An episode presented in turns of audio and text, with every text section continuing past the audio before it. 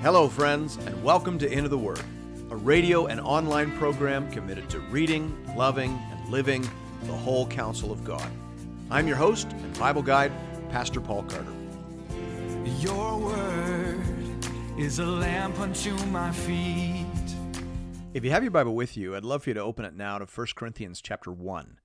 Reading 1 Corinthians is a little bit like listening in on a conversation that a friend is having with someone else on his or her cell phone. You can hear what your friend is saying, but what the other person is saying is somewhat inaccessible. And that is the interpretive challenge of 1 Corinthians and of 2 Corinthians for that matter as well. And then to further complicate things, we are joining this conversation partway through. Paul makes mention of a previous letter in 1 Corinthians 5 9. He says, I wrote to you in my letter not to associate with sexually immoral people, but now I am writing to you not to associate with anyone who bears the name of a brother if he is guilty of sexual immorality or greed, etc. 1 Corinthians 5 9 to 11. So obviously, 1 Corinthians is not really 1 Corinthians, it's 2 Corinthians. And then later we discover that 2 Corinthians isn't really 2 Corinthians, it's actually 4th Corinthians. So what we have is one side of one half of a conversation that we join partway through. So if we're going to make sense of this letter, we need to give ourselves a few extra minutes here in order to do some basic introduction and orientation. Perhaps it'd be helpful to start by reconstructing Paul's relationship with the church in Corinth. You can read about Paul's initial visit in Acts 18, verses 1 to 18. Paul stayed in Corinth for approximately 18 months. It appears that initially he supported himself as a tent maker, and in the course of that work, he met Aquila and Priscilla, with whom he stayed for the duration of his ministry in the city. Paul often began new gospel work by supporting himself financially, but thankfully, in this instance, a love gift from the churches in Macedonia and Philippi soon gave him the ability to concentrate full time on his ministry. And his ministry was very successful. He was soon joined by Silas and Timothy, which, along with Aquila and Priscilla, made for a sort of dream team of Christian evangelists. As was his custom, Paul began by preaching in the synagogue, and it appears that the head of the synagogue was converted, a man named Crispus. His replacement as head of the synagogue, a man named Sosthenes, was also quickly converted, and this caused quite a stir, as you can well imagine. And therefore, Paul was no longer granted access to the synagogue, so he moved his meetings next door into the house of a man named Titius Justus, and the church continued to grow.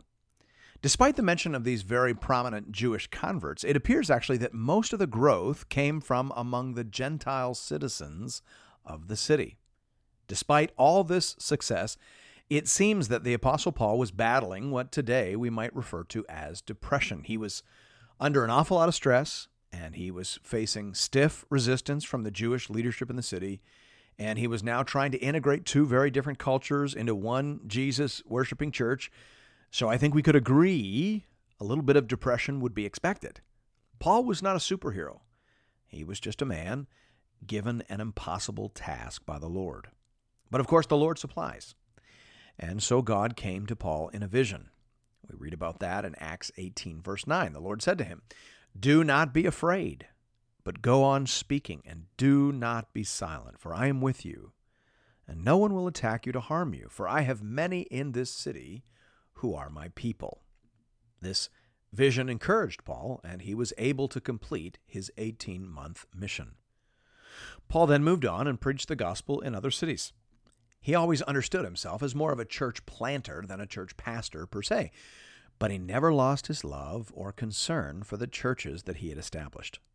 After Paul left Corinth, we know that Apollos preached there for a while, and apparently the Apostle Peter was there for a bit as well. And no doubt several other preachers passed through, some very helpful, and others not so much. Paul apparently wrote them a follow up letter at some point, obviously reminding them of the need to practice a new sexual ethic. These folks were, by and large, converted Romans, and the Christian sexual ethic was worlds apart from what was understood as normal among Roman people. So Paul wrote them a letter to remind them that as Christians, they were now obligated to sexual purity, That's the point Paul was reiterating in 1 Corinthians chapter 5. That first letter has perished. We don't have a copy of it, but it was obviously misunderstood anyway because Paul writes what we now call 1 Corinthians to correct their misinterpretation of his original words. They thought Paul was saying that they must not have anything to do with anyone who is sexually immoral, which of course would mean any Roman. So they were trending towards isolationism, and thus Paul originally began composing 1 Corinthians largely to address that error. But then he heard from Chloe's people about some other problems, and then subsequently he heard from Stephanas, Fortunatus, and Achaicus about some further problems when they arrived with a letter from the congregation. And so Paul's short letter became a rather long letter, and that is the letter that we begin to read today. If you're a Bible reader, then you will know that this letter reads differently than Romans or Ephesians, for example. It does not appear to have been arranged according to any particular theme. It is what scholars refer to as an occasional letter, meaning that it was written in response to particular needs or questions.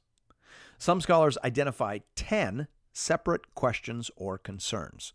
The first several being Paul's concerns based on the reports that he has received, followed by answers to the questions contained in the letter that those three men mentioned earlier delivered to him. And that is probably correct.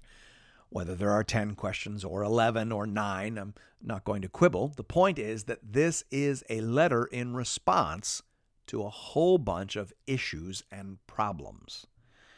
Now, as to the nature of these issues and problems, Ciampa and Rosner offer a very helpful summary in their commentary. They say, Many of their faults can be traced to their uncritical acceptance of the attitudes, values, and behaviors of the society in which they lived. Closed quote.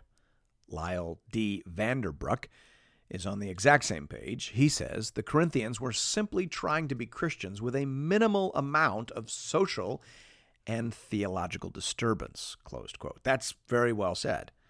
And I think that clues you in to why this letter has been so frequently preached upon within the evangelical church over the last generation. Because that's our problem in a nutshell, isn't it? We want to believe in Jesus with a minimum amount of social and theological disturbance, please. But of course, that's not possible. Jesus will turn your life upside down. And if he doesn't, then you've never met him. 1 Corinthians is about gospel implications. As Jesus said, Why do you call me Lord, Lord, and not do what I tell you? Luke 6 46. Believing in Jesus entails obeying Jesus. And that is what this letter is about. Now, of course, their cultural issues are overlapping but not identical with our cultural issues. And so one might wonder whether it is worth our time to go through this letter in such detail. Leon Morris says helpfully here 1 Corinthians is very much an occasional letter directed to the immediate local needs of Paul's converts. But it would be a mistake to regard it as, on that account, irrelevant to our needs. The heart of man does not change, and the principles on which Paul works are just as important to us as to the Corinthians of the first century. Closed quote. That is true. Human nature does not change, and God does not change, and the process of repentance and sanctification does not change. And therefore, the usefulness of this letter remains unaffected. This was, and is, and evermore shall be, the word of the Lord to us. So, beginning at verse 1, let's hear the word of the Lord together.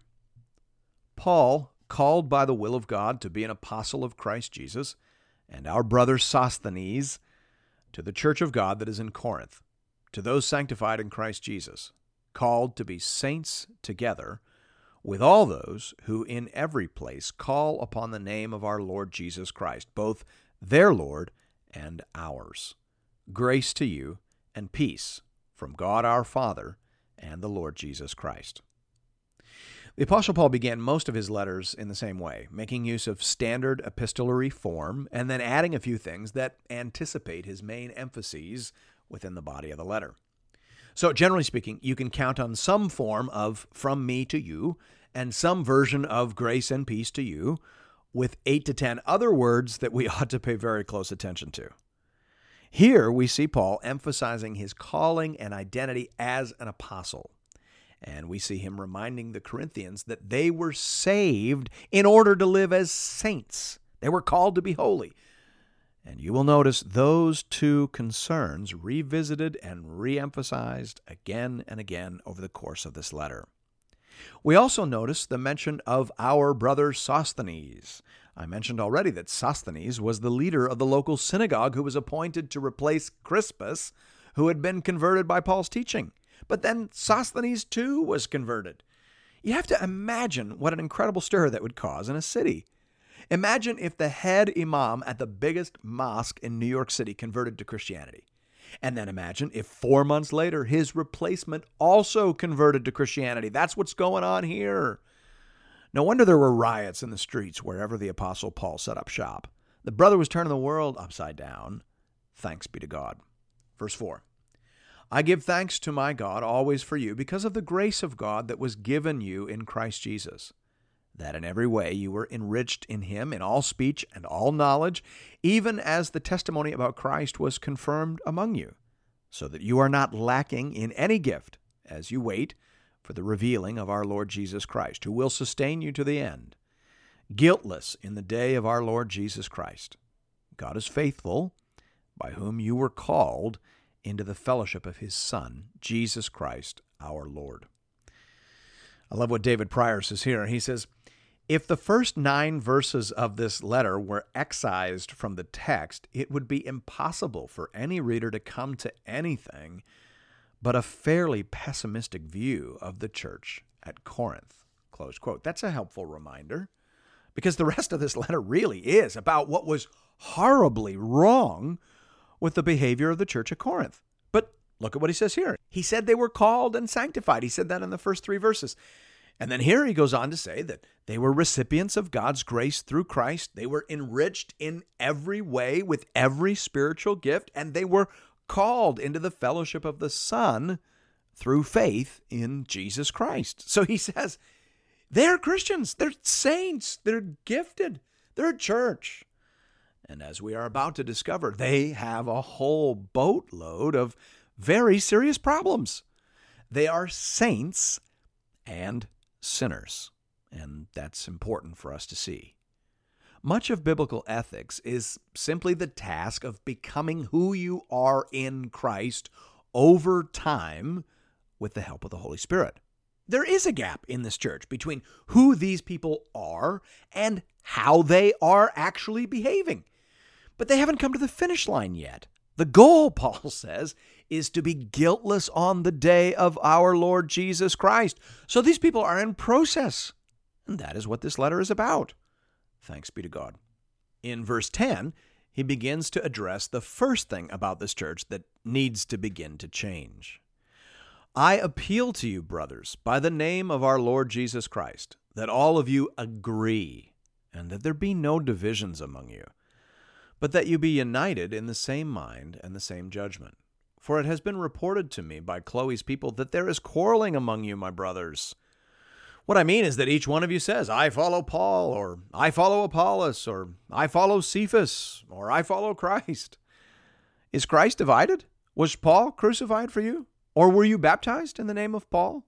I thank God that I baptized none of you except Crispus and Gaius, so that no one may say that you were baptized in my name. I did baptize also the household of Stephanas. Beyond that, I don't know whether I baptized anyone else. For Christ did not send me to baptize, but to preach the gospel, and not with words of eloquent wisdom, lest the cross of Christ be emptied of its power. Many scholars understand everything from 110 to 421 as comprising a single section. This is the first of those 9, 10, or 11 issues that Paul is addressing in the church at Corinth. Apparently, this church was seriously divided. It was full of cliques, and it had a tendency to over identify with particular teachers as opposed to identifying with the Christ of the gospel. I follow Paul, some said. I follow Apollos, others said. I follow Peter, some declared. I follow Jesus, the others stated, which, given that Paul is rebuking them all, probably means I follow my own particular version of Jesus. And the point is that these people were all over the map, and they were terribly divided. And of course, we can see something of that in the contemporary church, can't we? It is all too common to hear people say in our culture, I follow Piper, or I follow McKnight, or I'm a MacArthur man, or I follow Boyd. We have become remarkably tribal in the last couple of years, and so this is a good passage for us to meditate on. Paul did not want anyone over identifying with him. He says that he was glad that he only baptized a handful of people in Corinth, lest there be any confusion as to the identity of the true and eternal head and leader of the Christian church. He came to preach Christ, not to recruit people into his own personal sphere of influence. Verse 18 For the word of the cross is folly to those who are perishing, but to us who are being saved, it is the power of God. For it is written, I will destroy the wisdom of the wise, and the discernment of the discerning I will thwart. Where is the one who is wise? Where is the scribe? Where is the debater of this age? Has not God made foolish the wisdom of the world? For since in the wisdom of God the world did not know God through wisdom, it pleased God through the folly of what we preach to save those who believe. For Jews demand signs and Greeks seek wisdom. But we preach Christ crucified, a stumbling block to Jews and folly to Gentiles. But to those who are called, both Jews and Greeks, Christ, the power of God and the wisdom of God. For the foolishness of God is wiser than men, and the weakness of God is stronger than men. As we've already mentioned, the essential problem in the Corinthian church was their worldliness.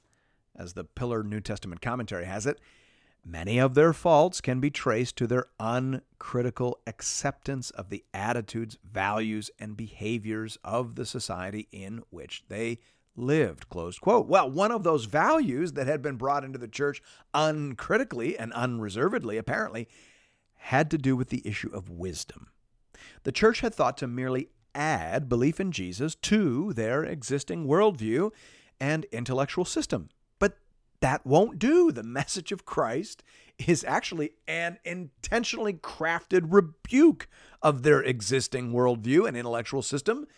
That's what Paul is saying. God sent Jesus to destroy the wisdom of the wise. So Jesus is not a cherry on the top of your secular philosophical sundae. He's not a sprinkle or a spice. He's a whole different meal entirely. Look at verse 21 again. It pleased God through the folly of what we preach to save those who believe. God designed a means of salvation that would bypass the preferred Greek way of arriving at the truth. The gospel is not the conclusion to a rational syllogism, and nor is it a verdict based on overwhelming evidence. It bypasses the Greek way and it bypasses the Jewish way. It has been designed to call the weak, the humble, the contrite, the poor, and the broken. It is a dog whistle, and it has been pitched intentionally so as to exclude those who stubbornly cling to their worldly wisdom or their arrogant demands for evidence. The gospel of Jesus is like the bronze serpent on the pole in Numbers 21. Do you remember that story? The people rebelled against God, and so the Lord sent serpents into their midst, and they bit the people so that many died. So they called on Moses and admitted their sin, and they asked him to go to the Lord so that they might live. Moses went to God, and God said to Moses, Make a fiery serpent and set it on a pole, and everyone who is bitten, when he sees it, shall live. So, Moses made a bronze serpent and set it on a pole. And if a serpent bit anyone, he would look at the bronze serpent and live. Closed quote. Now, To state the obvious, there is nothing entirely rational about this method of salvation. Why a snake? Why do they have to look at it?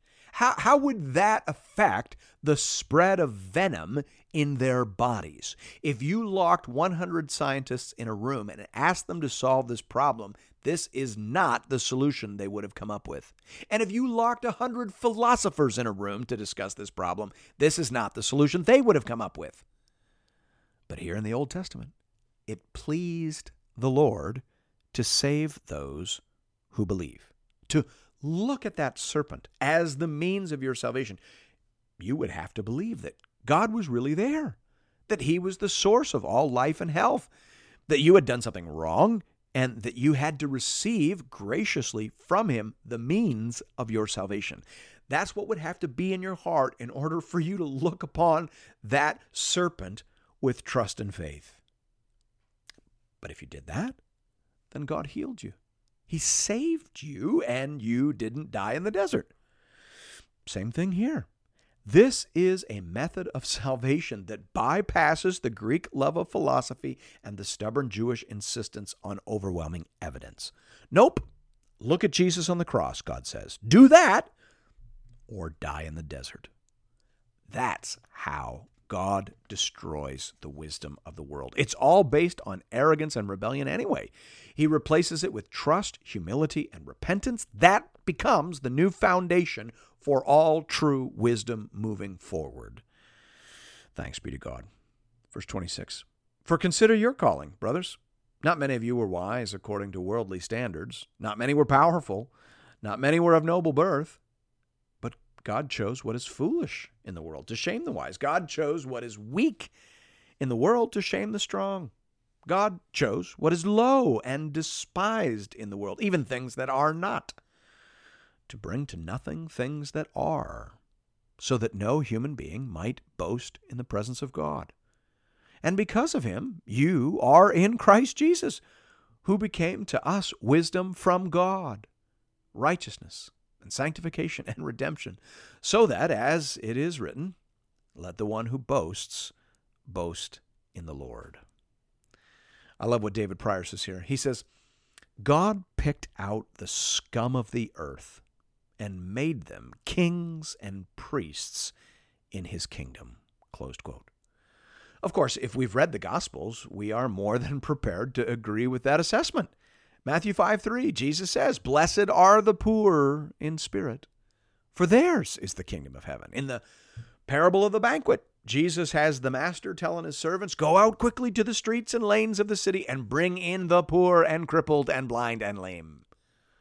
And in the sermon that he gave at the start of his public ministry, Jesus said, The Spirit of the Lord is upon me because he has anointed me to proclaim good news to the poor. Luke 4:18.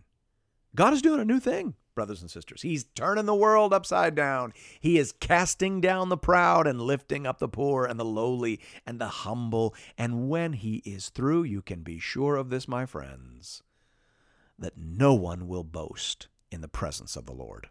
It is because of him, his call, his wisdom, his grace, that you are in Christ. Therefore, as it is written, let the one who boasts boast in the Lord. Thanks be to God. And thank you for listening to Into the Word. If you're interested in additional resources or previous episodes and series, you can find those over the website at www.intotheword.ca. You can also access all our content through the app, the Into the Word app that is available wherever you get apps. And it is the best way to access all of our content. We have so much content now, by the grace of God, that it's hard to find without the app. And so we would encourage you to get that. You can use that to find all of our Old Testament episodes, all of our New Testament episodes, and all of our special topics episodes as well. We also would love for you to check us out on Facebook. We have a growing community of Bible readers over there. Just put in the search bar into the Word, and you ought to be able to find us. And you can connect with other Bible readers there, folks who are posting, reading, commenting, liking, and sharing. And it's just a great place to build a little bit of community around the discipline of reading God's Word. Love to see you there. And I hope to see you again real soon, right here, for another episode of Into the Word.